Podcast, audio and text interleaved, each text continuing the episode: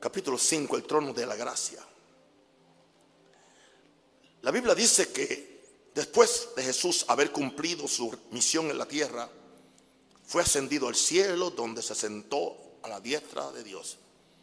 Y especialmente en esta semana mayor, como se le llamaba en Puerto Rico, Semana Santa, que estamos celebrando básicamente el sufrimiento de Jesús y, y su muerte en la cruz y su resurrección.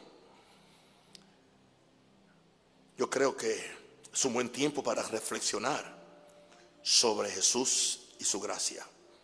Se sentó a la diestra de Dios. Aunque la obra redentora de Jesús fue consumada con su muerte en la cruz y con su resurrección de los muertos, hay una obra muy importante que nuestro Señor continúa siendo hoy en día. Y yo no sé de ustedes, esa es la obra que yo necesito. Porque en la cruz que es siempre mi gloria. Él llevó mis pecados, mi enfermedad. Estoy con Él en lugares celestiales, pero cada día hay una batalla. Cada día necesito que Él, que está sentado en el trono, interceda por mí. Por lo tanto, en este capítulo me estoy refiriendo a su obra de intercesión a favor del creyente, sentado en el trono de gracia.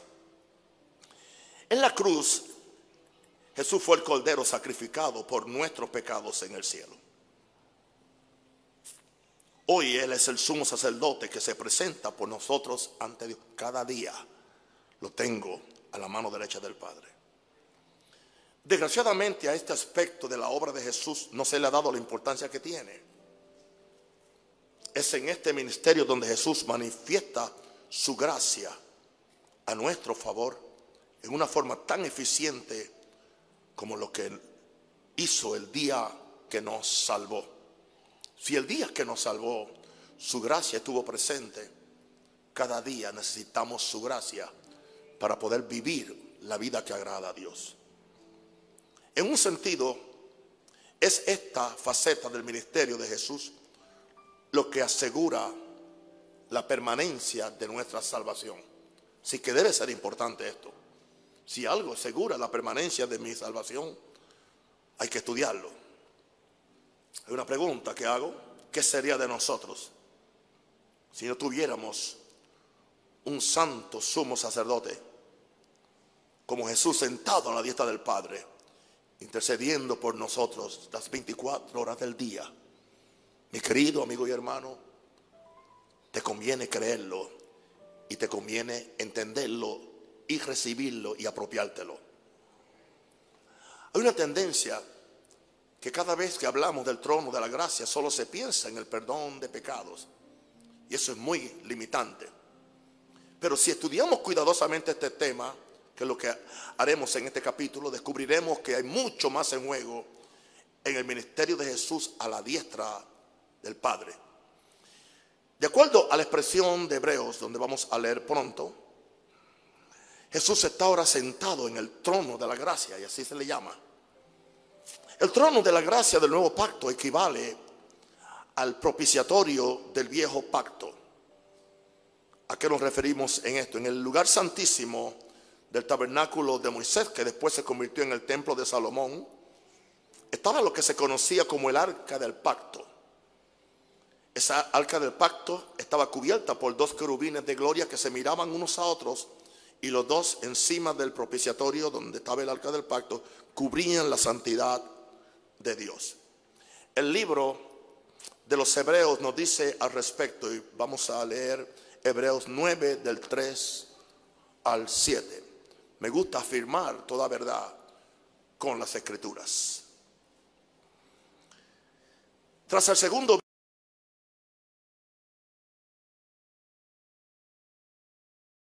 de oro y el arca del pacto cubierta de oro por todas partes, y sobre ella los querubines de gloria que cubrían el propiciatorio, de los cuales cosas no se puede ahora hablar en detalle.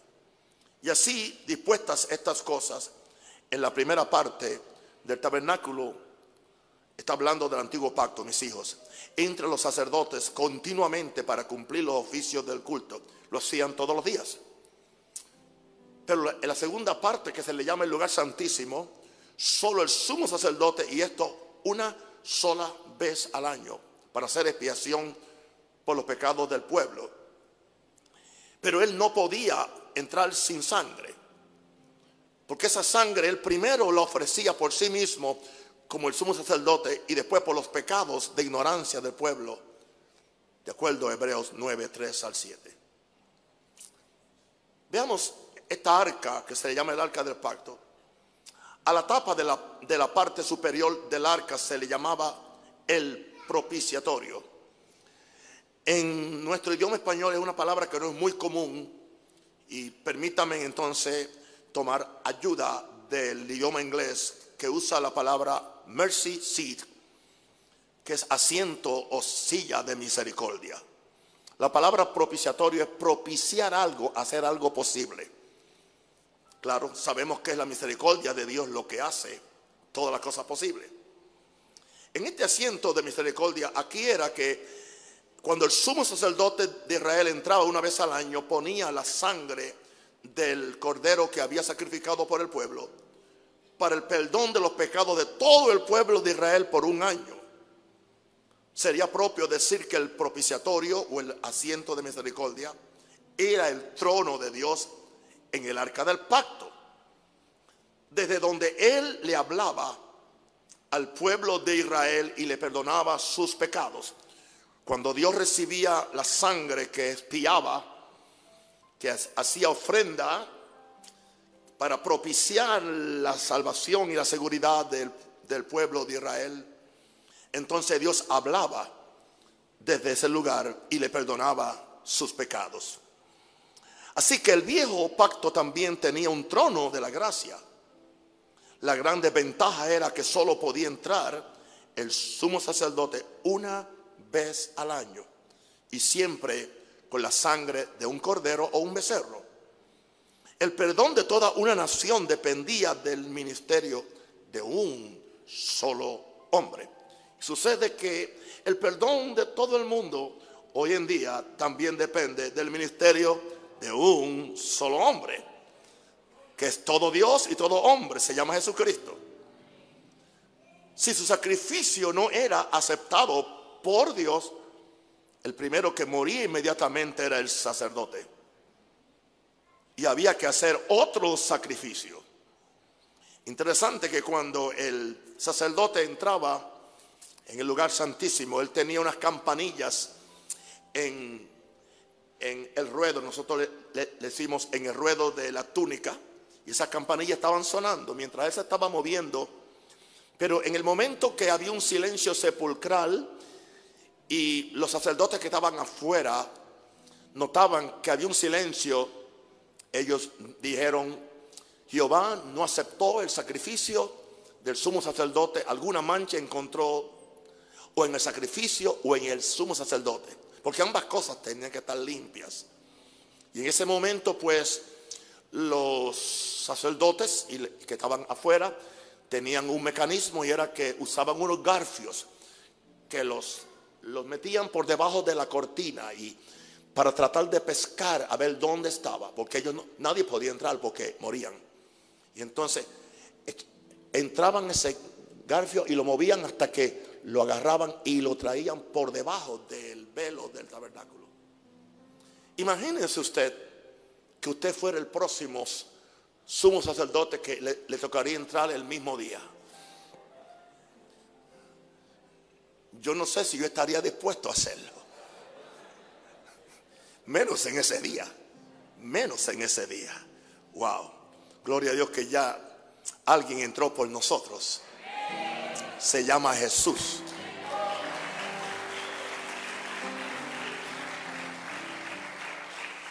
¿Sabe qué es lo triste de la iglesia de Jesús? Que lo está tratando de hacer en su propia fuerza o con sus propios méritos. El perdón de toda una nación dependía del ministerio de un solo hombre. Si su sacrificio no era aceptado por Dios, moría inmediatamente y había que hacer otro sacrificio. Ahora, veamos la superioridad del nuevo pacto y su sumo sacerdote. Tenemos un nuevo pacto con un nuevo sacerdote, una nueva sangre que es superior. Aleluya. Un nuevo asiento de misericordia, una nueva arca del pacto. Vamos a Hebreos 7, 26, 28. Gloria a Dios por a este escritor que, que Dios le reveló cómo conectar el antiguo pacto con el nuevo. Y el único libro que hace eso es Hebreos. Por lo tanto, creo que fue San Pablo el que escribió el libro de Hebreos, tanto así que las versiones antiguas de la Biblia que yo veía cuando pequeñito decía Hebreos por el apóstol Pablo. Después algunos teólogos empezaron a hacer muchos, muchos eh, ah, exámenes eh, arqueológicos y cuántas cosas y llegaron a la conclusión que nadie sabe. Yo sé por qué es el estilo de, Pablo. Hay que ser un tonto, hay que ser un ignorante para no ver a Pablo. Ese es el estilo de Pablo. Y nadie como él podía reconciliar el antiguo pacto con el nuevo. Vamos a ver qué nos dice Pablo en Hebreos 7:26. Porque tal sumo sacerdote nos convenía, diferente a los del antiguo pacto. Está hablando de Jesús. Y cómo él describe a Jesús, santo, inocente, sin mancha, apartado de los pecadores y hecho más sublime que los cielos. Hablando de Jesús, dice que no tiene necesidad, como aquellos sacerdotes, de ofrecer primero sacrificio por sus propios pecados, porque nunca cometió un pecado y luego por lo del pueblo, porque esto lo hizo una vez para siempre. Diga una vez para siempre. Ofreciéndose a sí mismo como el Cordero de Dios que quita el pecado del mundo. Porque la ley constituye sumos sacerdotes a débiles hombres. Pero la palabra del juramento, posterior o después de la ley, constituye al Hijo, letra mayúscula, hecho perfecto para siempre. Ese es tu Señor. Ese es tu sumo sacerdote. Es el que está sentado en el trono. Al que está sentado en el trono y al Cordero de Dios. Aleluya. Al que está sentado en el trono y al Cordero de Dios.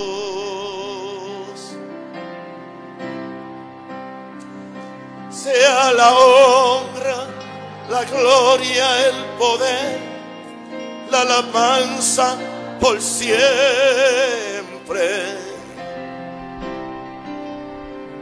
Sea la honra, la gloria, el poder, la alabanza por siempre. ¿Por qué lo canto sea la honra y no sea la gloria primero? Porque en Apocalipsis primero pusieron la honra hasta que a alguien se le ocurrió corregirlo. Aleluya. Ahora, los sacerdotes del Viejo Testamento tenían, tenían, gloria a Dios, que cada día ofrecer sacrificio por sus pecados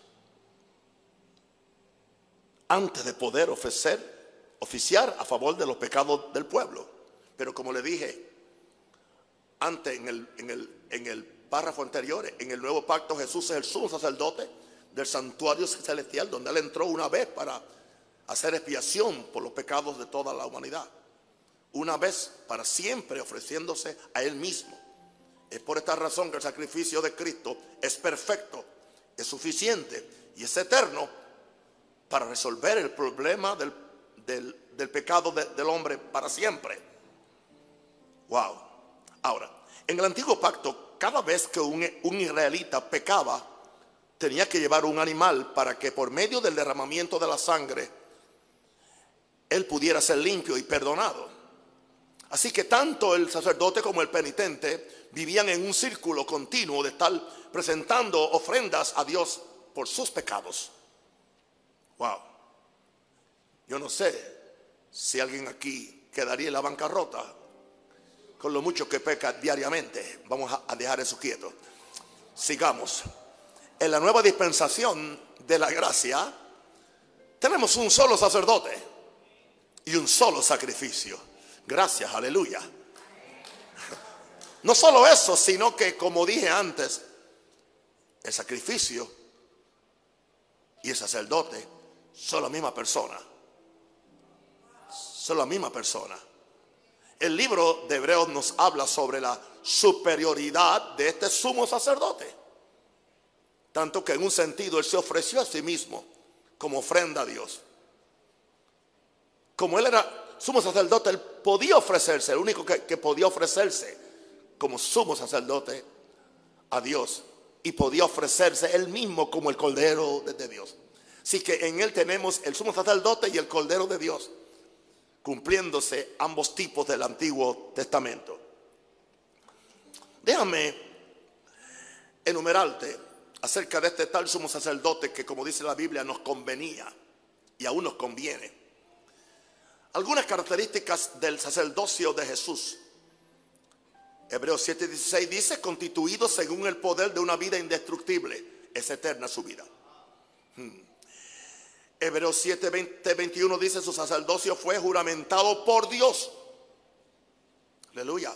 Aarón fue juramentado por Moisés, pero Jesús fue juramentado por Dios. Hebreos 7:24 dice que es un sacerdocio inmutable, que no cambia, es estable. Aleluya. Hebreos 7:26 dice que Él es santo, Él es sin mancha, es apartado de los pecadores, Él es hecho más sublime que los cielos. Y Hebreos 7:28 nos dice que Él es hecho perfecto para siempre. Este es mi sumo intercesor, mi sumo sacerdote. Aleluya. Quien se ganó el puesto, se ganó el cargo por su obediencia a Dios. El hecho de que Jesús vivió una vida perfecta, haciendo la perfecta voluntad de su Padre, lo ha calificado para hacer tanto el sacrificio perfecto como el sacerdote perfecto. Ambas cosas eran requeridas. Lo mismo en el antiguo pacto. El cordero tenía que estar sin mancha, tenía que ser perfecto, y el sacerdote tenía que estar sin pecado para poder calificar. Ahora, la sangre que Jesús derramó en la cruz del Calvario fue aceptada por el Padre como la única y eterna solución para nuestros pecados. No busca otra forma. No podemos olvidar a Jesús, que solamente algunos se acuerdan de él el Viernes Santos y después ya no piensan más en él por 364 días. Por eso nosotros tenemos que enfatizar la sangre, la cruz, la gracia, porque eso es lo que es el Evangelio. Lo glorioso del asunto que estamos tratando es que acabando Jesús de ser la víctima, llevó al cielo su propia sangre en su oficio de sumo sacerdote. Yo estoy pensando, ¿cómo se sentiría Jesús, gloria a Dios, cuando Él toma esa sangre y la lleva y se la entrega al Padre? Lo cual yo creo que lo hizo después de la resurrección, cuando le dijo a María Magdalena, no me toques porque aún no he ido a mi Padre y a tu Padre, a mi Dios y a tu Dios era que él tenía que llevar la sangre para untarla en el santuario celestial y para purificar los vasos del santuario celestial, como nos dice Hebreos. La palabra nos dice en Hebreos 9:12, y no por sangre de machos cabríos ni de becerros, sino por su propia sangre, entró una vez para siempre en el lugar santísimo, habiendo obtenido eterna salvación. Como les he dicho antes, hermanos, nunca el propósito de Dios fuera que tú la perdieras. Porque nunca era el propósito de Dios que tú la ganaras. Tú no ganaste la salvación. Tú recibiste la salvación. La recibiste por gracia, pero la mantienes por gracia. Y la gracia demanda siempre fe, humillación y obediencia a Dios. Wow. Ahora, veamos que el propósito de esta sangre es llevarnos a nosotros al trono. Antes que de la venida de Cristo o antes de que uno muera, antes, ahora. Hebreos 10, 19 al 20. Así que hermanos, teniendo libertad para entrar en el lugar santísimo, le está hablando en nuestro servicio ahora normal, lo que hacemos cuando cantamos, cuando oramos, cuando adoramos. No se quede en la tierra, teniendo libertad para entrar en el lugar santísimo por la sangre de Jesucristo. Interesante que el escritor le dice el camino nuevo y vivo que él nos abrió a través del velo. Y dice que el velo era su carne. Y de su carne fue que salió la sangre. Y es en esa carne, por eso es que si alguno está en Cristo, a menos que estés en Cristo, tú no puedes subir, tú no puedes accesar esta gracia de salvación y redención. Tienes que entrar en Cristo. Es la sangre de un cordero sin mancha y contaminación, la cual fue puesta en el asiento de misericordia o en el propiciatorio del cielo, la que nos ha abierto un camino para llegar al trono de la gracia. No hay forma, y es mejor que ni lo intente, mi hermano, de llegar al trono de los favores si no es con la sangre preciosa de Jesús. Gracias por la sangre. Gracias por la sangre de Jesús. De gracias por la sangre. Agradezco, aleluya. Mm, gracias. Gracias, gracias, gracias. Gracias, gracias. Mi vida es transformada cuando veo a Jesús colgado en una cruz muriendo allí por mí.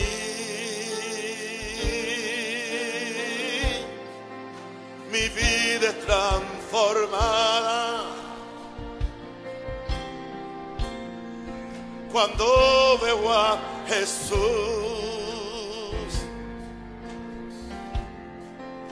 colgado en una cruz.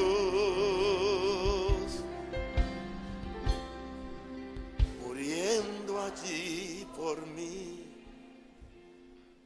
La sangre, cordero sin mancha y contaminación, la cual fue puesta en el asiento de misericordia del cielo, la que nos ha abierto un camino para llegar al trono de la gracia. No hay forma, mi hermano, y no la busques,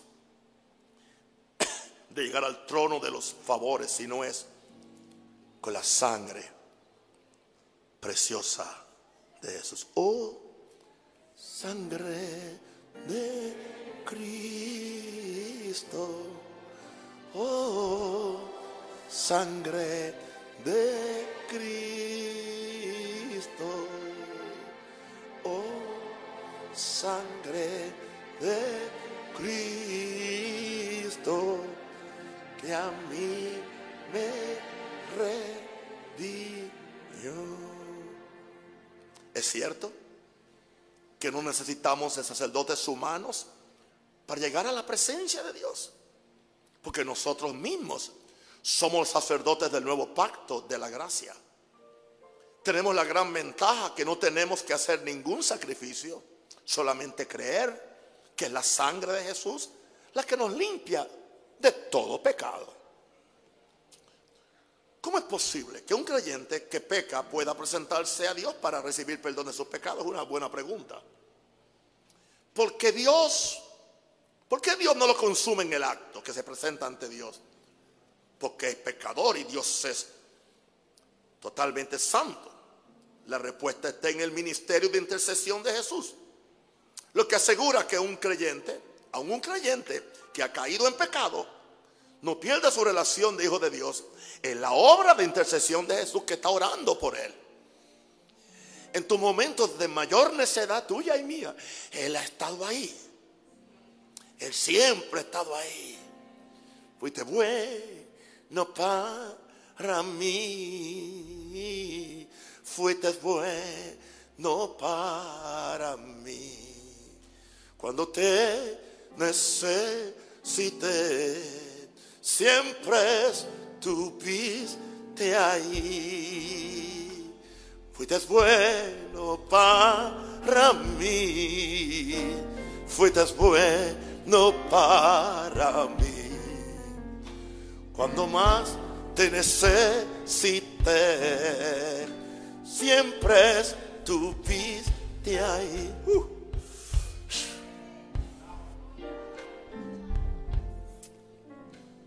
¿Por qué razón? Porque Él es un sacerdote fiel. Jesús es un sacerdote fiel que se compadece de nuestras debilidades humanas. Y Él entiende aunque no aprueba. Él entiende aunque no aprueba. Cuando un creyente sincero cae en pecado. No tanto por rebelión, sino por ignorancia y a veces por falta de conocimiento. Pero aún en el caso de creyentes que se rebelan abiertamente, porque los hay, contra la voluntad de Dios, Jesús intercede por ellos para que procedan al arrepentimiento y no caigan de su relación con Dios. Jesús intercede, Jesús ora por ellos. Wow. Yo creo que nunca comprenderemos desde este lado del cielo el poder que hay en la sangre de Cristo. Es por esta razón que es muy peligroso delante de Dios hacer afrenta a la sangre que ha hecho tanto por nosotros.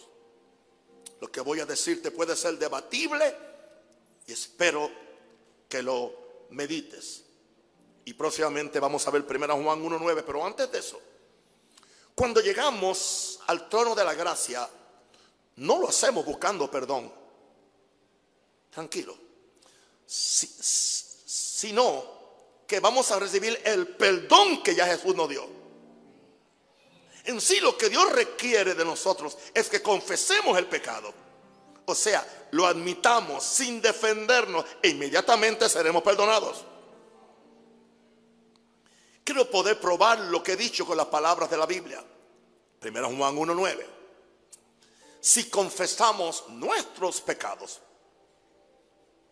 Él es fiel y justo para perdonar nuestros pecados y limpiarnos de toda maldad. Fíjense que no, dice ahí si pedimos perdón por los pecados.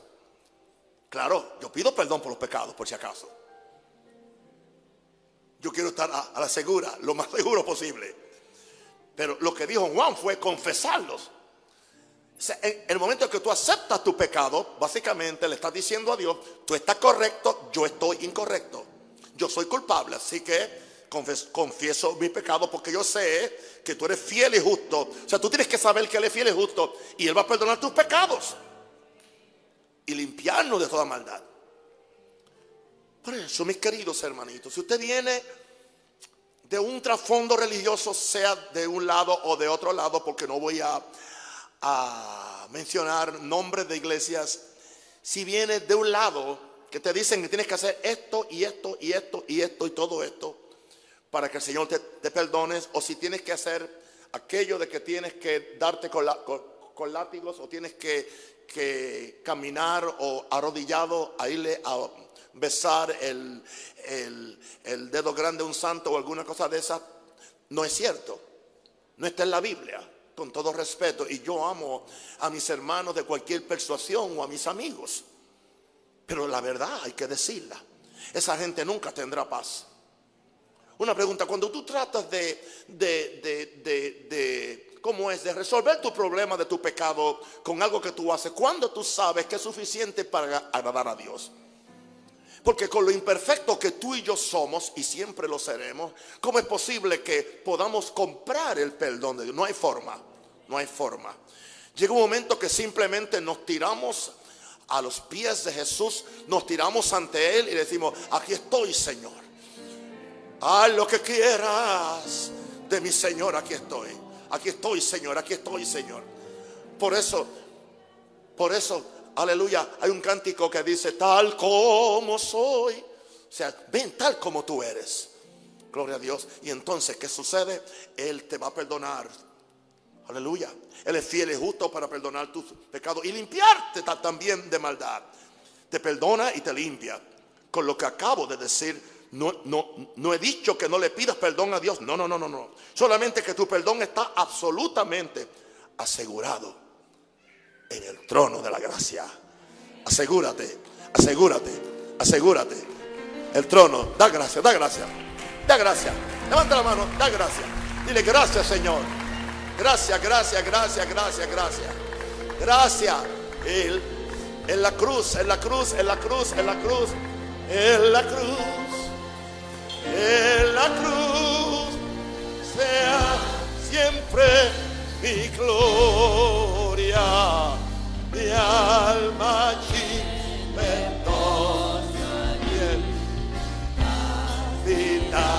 Otra vez. En la cruz. Pero dice, ¿cómo escaparemos nosotros si descuidamos una salvación tan grande como esta? Nunca haga frente al Espíritu Santo. Nunca haga frente al Espíritu de gracia, hermano. Esta salvación costó a Dios. A Dios le costó todo. Le costó dar a su Hijo unigénito. A Jesús le costó todo. Ser el, hombre más, más vilipendiado en ese tiempo de la historia, más burlado. Y Él no se rindió. Because He loves you, porque Él te ama. Eh, y te sigue amando. Él no te ama menos hoy. Por lo tanto, ¿qué se requiere? Un corazón contrito y humillado. Nunca olvides que en el trono de la gracia hay uno sentado quien no está buscando enviar al infierno las vidas que él ha salvado por su gracia. Es más, no quiere enviar al infierno ni a los que no se han salvado. La provisión ha sido hecha para que si pecamos, acudamos rápidamente al trono de la gracia. No creas que allí vas a encontrar condenación y alguien que te va a señalar y a recriminar por lo que has hecho. Es tanto así que Jesús no te dice, oh, es la segunda vez que vienes este mes y por lo mismo. En el cielo tú siempre eres un penitente de primera ocasión. No se te cuenta lo otro porque el otro fue perdonado y está bajo la sangre. Y Jesús no viola el valor de su propia sangre.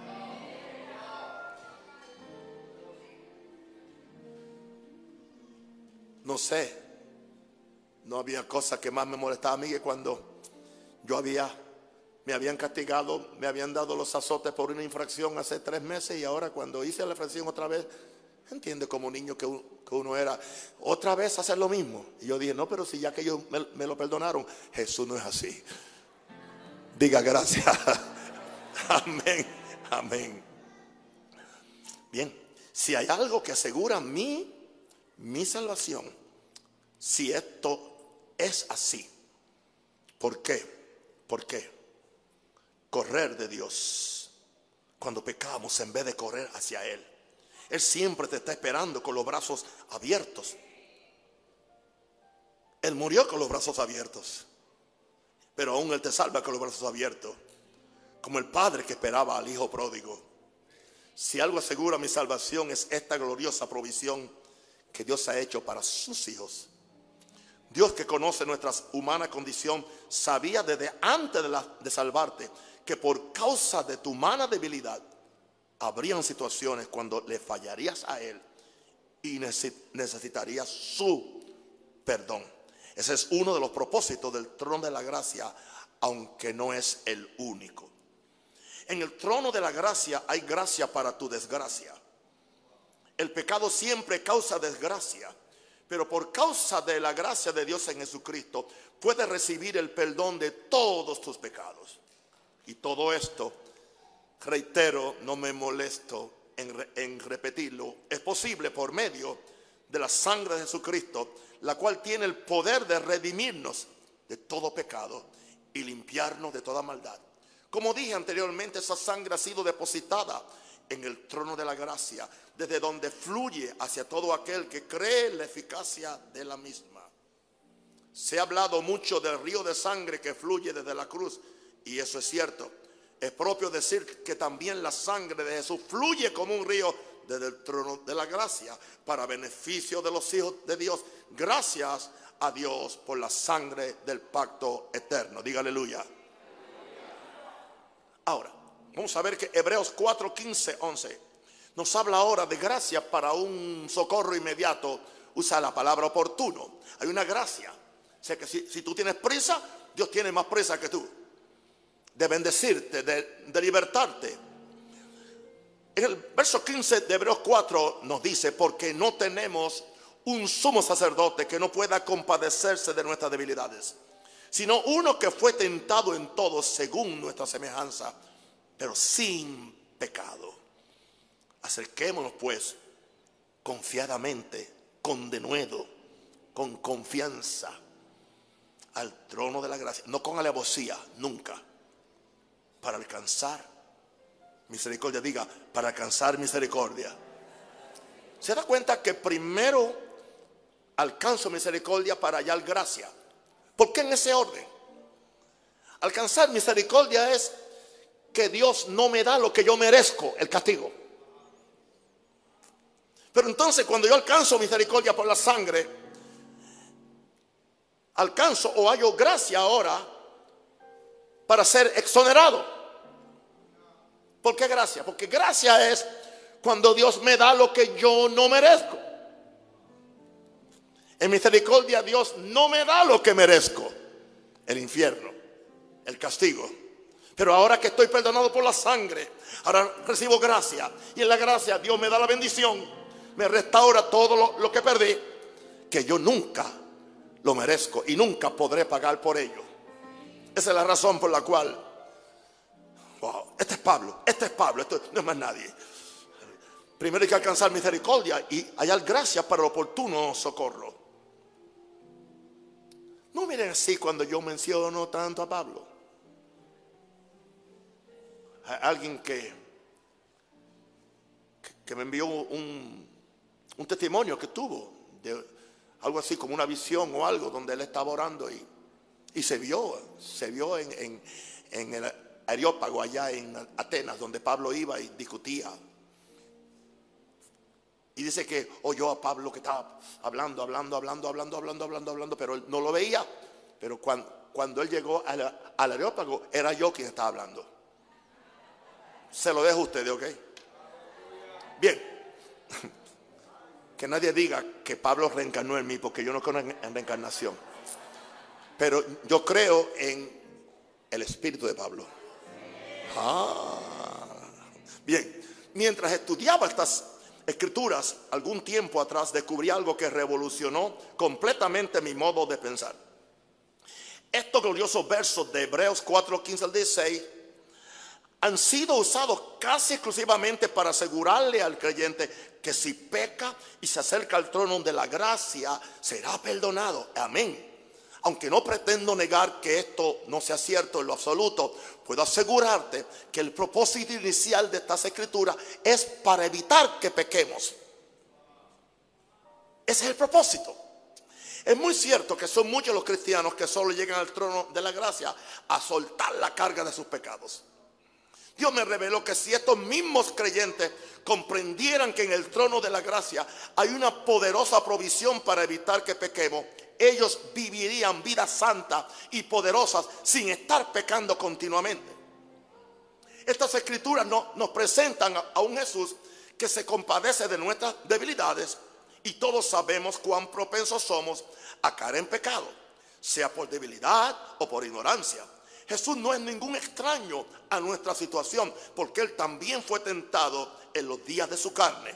No hubo una tentación humana a la cual Jesucristo no fue enfrentado por Satanás.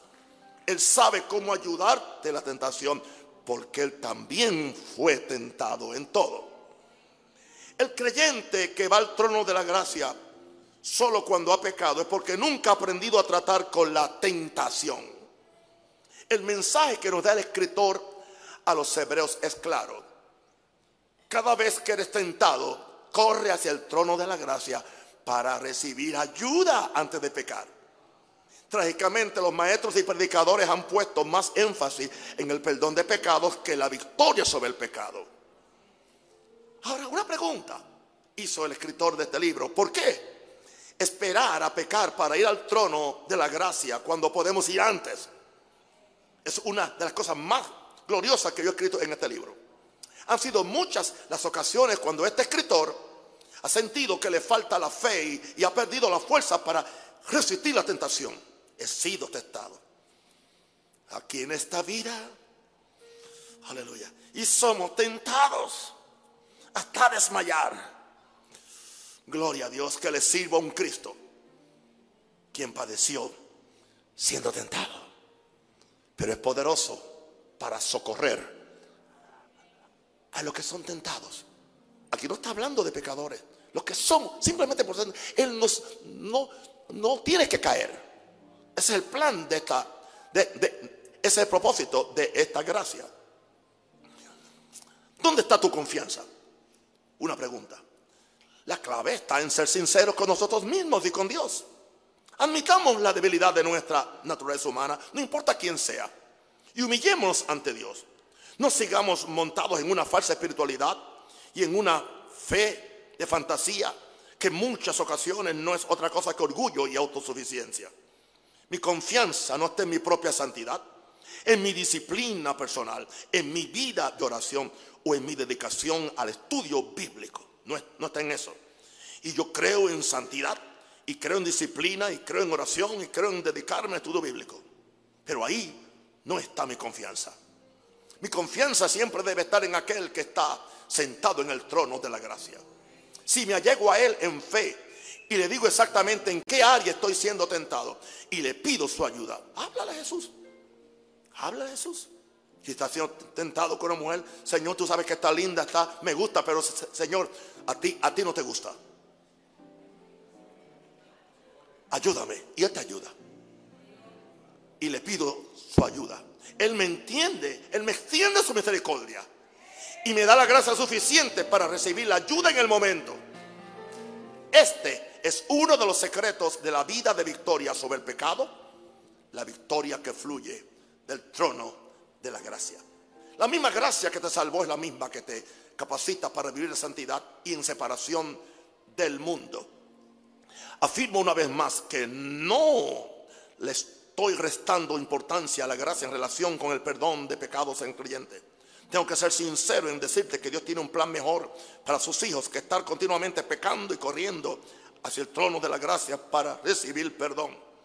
La prioridad de Dios es que mantengas la confianza de acudir continuamente al trono de la gracia para obtener la victoria que Jesús obtuvo sobre el pecado.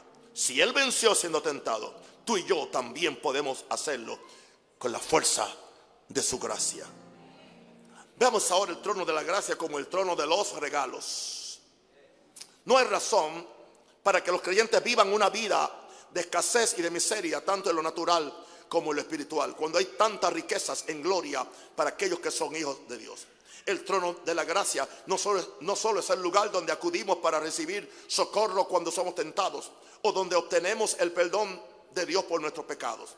El trono de, la gracia es el lugar de provisión de Dios para los que han sido redimidos por la sangre de, Jesús. Podemos llamarle el trono de la gracia o el trono de los regalos.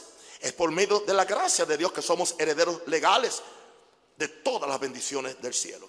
De acuerdo a la revelación de la palabra, somos herederos de Dios y coherederos con Cristo, Romanos 8:17. Esto no es algo que nosotros nos hemos ganado o podemos comprar. Esto viene como resultado de la salvación que obtuvimos en Cristo Jesús. La salvación es más que perdón de pecados y un boleto para llegar al cielo. Por medio de la salvación, Dios nos ha dado la provisión de todas las cosas que pertenecen a la vida y a la piedad. ¿Cómo obtenemos todas estas bendiciones? ¿Por gracia o por las obras? Pablo nos da la respuesta a este interrogante en su carta a los Romanos capítulo 4 versículo 16.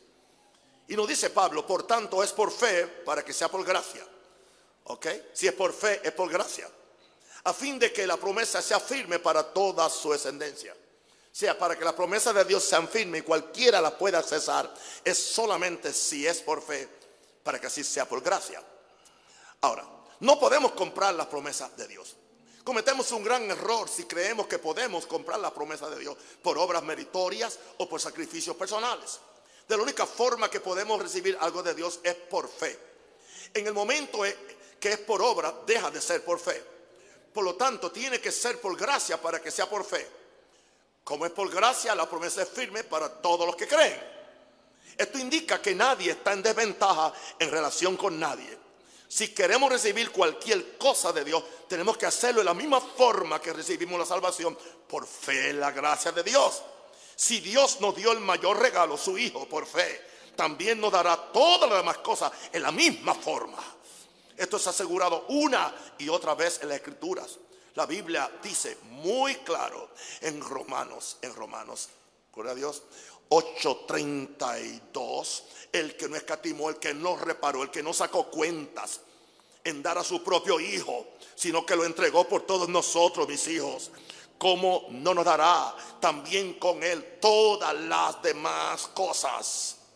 Otra versión de la Biblia nos dice, ¿cómo no nos dará todas las demás cosas de gratis, freely, freely. Deja que esto te cale bien profundo en tu corazón. El hecho de que Dios nos dio gratuitamente la bendición de la salvación nos asegura que no tenemos que comprar las demás bendiciones que Dios ha provisto para nosotros. Si no pagamos por lo, mayor, ¿por qué insistir en pagar por lo menor? Cesa tus obras y entra en el reposo de la fe. ¿Por qué? Porque lo mejor del cielo te pertenece. Di conmigo, lo mejor del cielo me pertenece. Tengo buenas noticias para ti. Dios, quiere inundar tu vida con lo mejor del cielo. Solo tienes que pedir con fe, sabiendo que el que está sentado en el trono pagó el precio máximo para que tú disfrutes la vida abundante, tanto ahora como en la eternidad.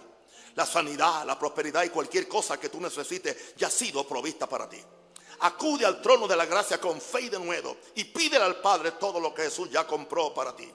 Contrario a la opinión religiosa, Dios como un Padre bueno te está esperando para bendecirte en una forma mucho más abundante aún de lo que tú puedas pedir o imaginar. Atrévete a pedir lo que es tuyo, de acuerdo a Efesios 3:20.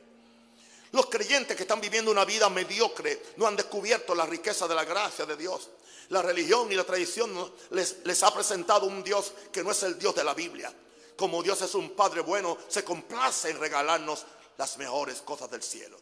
Jesús afirmó esto en Mateo 7:11 y este humilde predicador se lo ha dicho miles de veces ya en nueve años. Cuando Jesús dijo, pues si vosotros siendo malos sabéis dar buenas dádivas a vuestros hijos, cuanto más vuestro Padre que está en los cielos dará buenas cosas a los que le piden. La razón por la cual tú puedes pedir con confianza es porque es por gracia. ¿Cuándo fue la última vez que acudiste al trono de la gracia para pedirle algo a tu Padre Celestial? ¿Qué estás esperando? ¿Ser más santo o más perfecto o más profundo? Recuerda que Dios te bendice no a base de tu propia justicia, sino a base de la justicia de Jesús. Si no fuera así, no tendría necesidad de usar el nombre de Jesús en oración. Por eso solamente por el nombre de Jesús, porque no es una transacción de Jesús, no es tuya. Tú solamente tienes el derecho legal de usar el nombre. ¿Cuántos serán los miles de paquetes que hay en los cielos destinados para los hijos de Dios? Los cuales nunca han sido reclamados por ellos. Acércate con confianza al trono de la gracia y recibirás de la abundancia de las riquezas de la gracia de Dios. Pueden ayudarme a cantar el trono. Al que está sentado en el trono y al Cordero de Dios.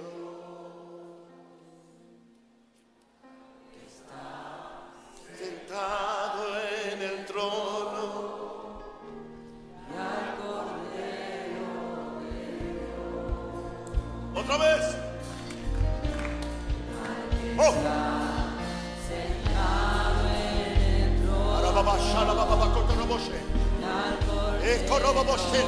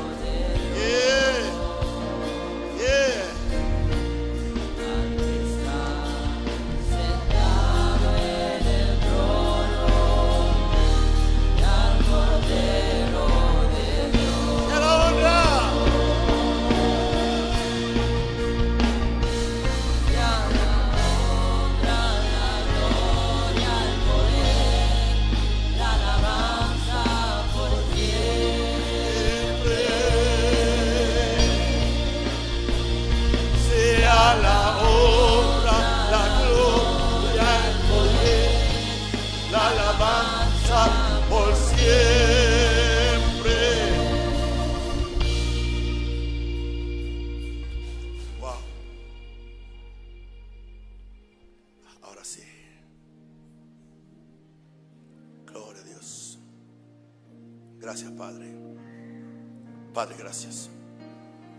Gracias, Padre. Gracias, Padre. Sigue adorando al Señor.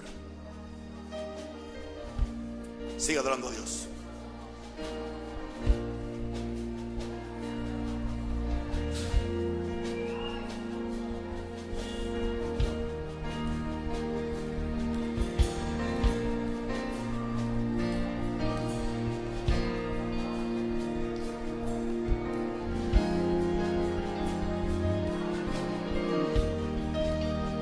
Señor. Vamos a ver ahora el trono de la gracia como un lugar de intercesión. Vamos a 2 Corintios 5, 18 al 19. Y todo esto proviene de Dios, quien nos reconcilió consigo mismo por Cristo y nos dio el ministerio de la reconciliación. Que Dios estaba en Cristo, reconciliando consigo al mundo no tomándole en cuenta a los hombres sus pecados, y nos encargó a nosotros la palabra de la reconciliación. Él expresa voluntad de Dios que como creyentes maduremos en nuestra vida espiritual y llegue el día que pasemos de un nivel espiritual a otro. Gracias a Dios por la provisión del trono de la gracia, como un lugar para recibir el perdón de pecados, ser ayudados cuando somos tentados y recibir de Dios la herencia que Jesús compró para nosotros en la cruz del Calvario. No creo que dejaremos de hacer estas tres cosas, no importa el nivel espiritual que hayamos alcanzado. Pero debe llegar el momento cuando podemos llegar al trono de la gracia a favor de otros que no pueden ir o que no saben cómo hacerlo. Me estoy refiriendo en primer lugar a los pecadores que nunca han recibido a Jesús como su Señor y Salvador.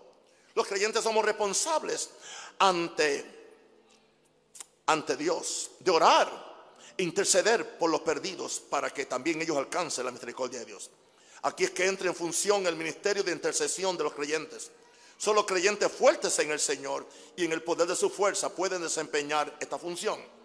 El trono de la gracia es el lugar a donde acudimos a Dios para interceder por la vida de los otros. ¿Por qué hacemos esto? Porque somos instrumentos de reconciliación, de poner en paz a Dios con los hombres y a los hombres con Dios. Los que hemos alcanzado gracia y misericordia en ese trono tenemos la obligación espiritual de llevar a otros en oración a ese lugar. No hay forma que un pecador en rebelión a Dios pueda llegar por él mismo al lugar santísimo del cielo. Por eso es que Dios siempre anda buscando intercesores que sean instrumentos de reconciliación. ¿Qué mejor lugar para la reconciliación de los hombres con Dios que en el lugar donde está la sangre de Cristo? A cada creyente se le ha dado el ministerio de la reconciliación de acuerdo a la palabra. Esto indica que en oración podemos pararnos entre los hombres y Dios y pedirle a Dios que envíe el Espíritu Santo a cada pecador para que éste busque ser salvo por medio de la gracia de Dios. Cuando llegamos en oración al trono de, la gracia, podemos recordarle a Dios la provisión de salvación que Él mismo ha hecho por medio de la sangre de su Hijo y apelar a su misericordia. Es por eso que el intercesor debe estar lleno de compasión de Jesús y no llegar a la presencia de Dios pidiendo juicio para nadie, sino pidiendo gracia y misericordia. Recuerda que el mismo Jesús que te extendió gracia y misericordia a ti quiere hacer lo mismo por todos los hombres. Trágicamente, esta es una de las actividades menos practicadas por los creyentes. No seamos egoístas en solo pensar en nosotros mismos cuando acudamos al trono de la gracia. Piensa en los millones de personas que andan perdidas sin fe sin esperanza. Nunca sabemos cómo nuestras plegarias por ellos pueden alterar su destino eterno. Llevemos las cargas de los más débiles. Hay una tendencia en personas que son supuestamente maduras, la cual no es saludable y tampoco es bíblica. Siempre encontraremos en nuestro caminar cristiano personas que son más débiles y quizás menos espirituales que nosotros es también posible que haya algunos de nuestros hermanos en Cristo que estén envueltos en prácticas que son abiertamente pecaminosas o haciendo cosas que son cuestionables. ¿Cuál debe ser la reacción de los que creemos que somos maduros y espirituales? Gálatas 6.1 nos dice qué hacer. La Biblia no deja, no deja lugar a dudas de cuál debe ser nuestra reacción. Hermanos, si alguno fuera sorprendido en alguna falta, vosotros que sois espirituales, restaurarle con espíritu de mansedumbre considerándote a ti mismo, no sea que tú también seas tentado. Es interesante que después de Pablo darnos estas instrucciones para tratar con el cristiano débil o que ha caído en un pecado, añade, sobrellevar los unos las cargas de los otros y cumplid así la ley de Cristo. Gálatas 1.2. Una de, las formas de sobrellevar las cargas de otros creyentes es orando por, por ellos. Sea para que se arrepientan de su pecado o para que sean fortalecidos en su vida espiritual después de un desastre espiritual. Aún con creyentes, en el trono de la gracia hay recursos suficientes para ayudar a estas personas. Si la iglesia en general hiciera esto, serían muchas las vidas que pudieran ser restauradas y fortalecidas para que también ellos hagan lo mismo por otros en el futuro. Demos gracias por el trono de la gracia. Creo que es imposible vivir una vida espiritual victoriosa sin la revelación del trono de, la gracia. No debemos dejar de pasar un día sin levantar nuestro corazón y manos al cielo y darle gracias a Dios por una provisión tan gloriosa como esta. Gracias Señor, gracias por tu gracia, gracias por tu gracia, gracias Señor, dale gracias. Aún la persona que se cree ser más espiritual o capacitada en el reino de Dios tiene que admitir que han llegado momentos a su vida cuando ha sentido que ya no puede más y está lista para enganchar los guantes. Yo he estado ahí. Recuerda Recuerda que hay uno sentado en el trono. Hay uno, esta iglesia está enfocada en Él, está en Jesús. Esta es una iglesia de Jesús, sentado en el trono, quien murió, resucitó y hoy vive por ti a la mano derecha del Padre, intercediendo por ti para que tu fe no falte. Aleluya. Dale, fuerte. Aleluya. Estoy ya casi por concluir. He notado que una de las razones por la cual tantos creyentes son derrotados en su caminar cristiano es porque viven conscientes solamente del mundo natural, el mundo que ven. Jesús dijo muy claro que en este mundo tendríamos aflicciones y persecuciones. Gloria a Dios que hay otro mundo donde están todas las respuestas a tus problemas e inquietudes. Es ahí a donde debes mirar cuando eres tentado o crees que ya no puedes más con la carga. Nunca fue el diseño de Dios que tú vivieras tu vida en la fuerza de la carne o en la habilidad de tu mente. Él quiere que vivas tu vida en una total dependencia a la vida de Jesús que venció el pecado, venció la enfermedad, venció la muerte la vida de resurrección del Señor Jesucristo que celebraremos aquí el domingo que viene al comer la Santa Comunión. La receta para esta vida de victoria la encontramos en una de las cartas del apóstol Pablo. Colosenses 3.1. Si pues habéis resucitado con Cristo, buscad las cosas de arriba, donde está Cristo sentado a la diestra de Dios. Ahí está el trono. ¿Dónde está Cristo sentado? Está sentado en el trono de, la gracia, que es el propiciatorio o asiento de misericordia del tabernáculo. La clave está en movernos al otro mundo, permitiendo que el Espíritu Santo nos, nos descorra la cortina que esconde ese mundo y nos alleguemos al Señor Jesucristo para recibir su gracia y las muchas bendiciones que son nuestras por causa del derramamiento de su sangre en la cruz del Calvario. Gracias a Dios por el trono de la gracia.